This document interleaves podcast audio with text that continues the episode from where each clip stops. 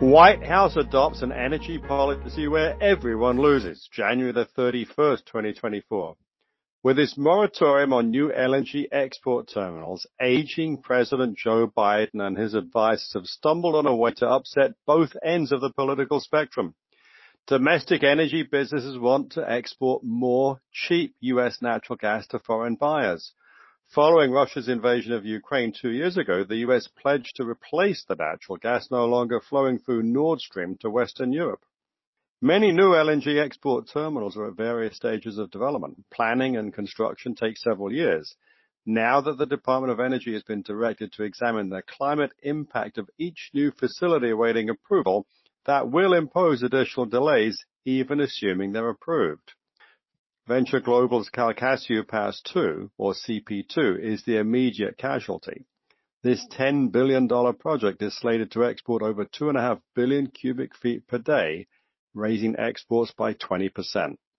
But enough projects have already been approved and begun construction that we're still on track for a doubling of US LNG exports to around 24 billion cubic feet per day by 2027.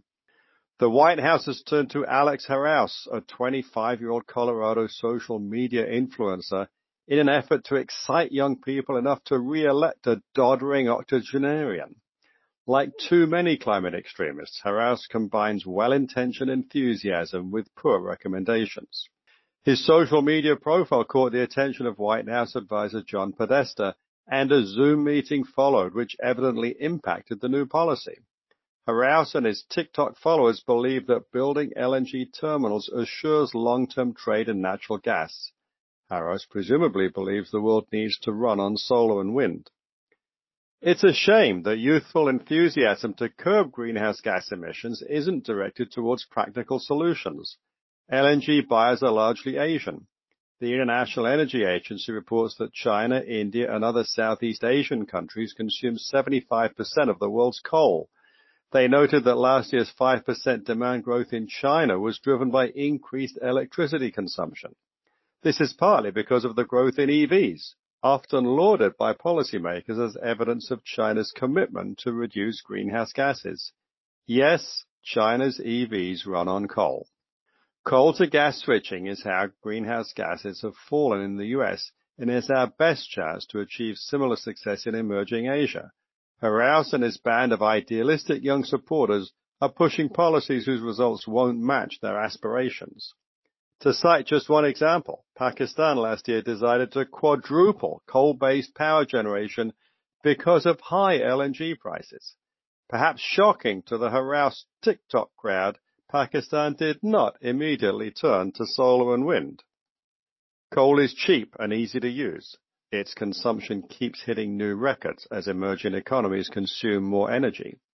China and Russia are planning the Power of Siberia 2 gas pipeline to redirect supplies no longer going to Europe.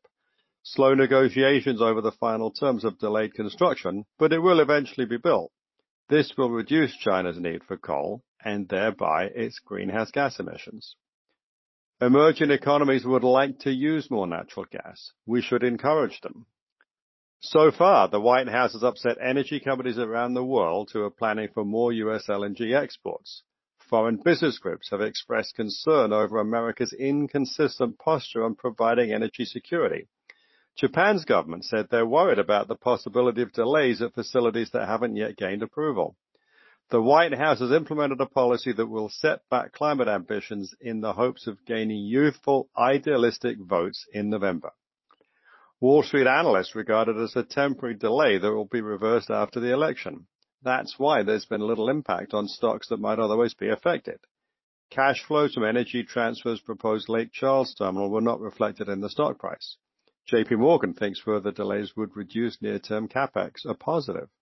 Similarly, delays to Cheniere's planned addition of trains 8 and 9 at their Corpus Christi mid-scale facility could also boost near-term free cash flow.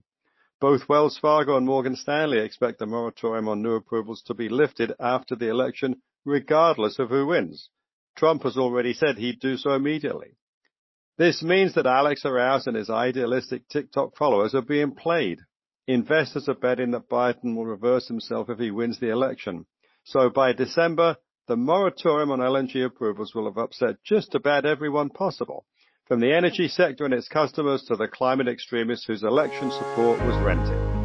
And it won't have helped reduce greenhouse gases because of the widespread reliance on coal among Asian LNG importing countries.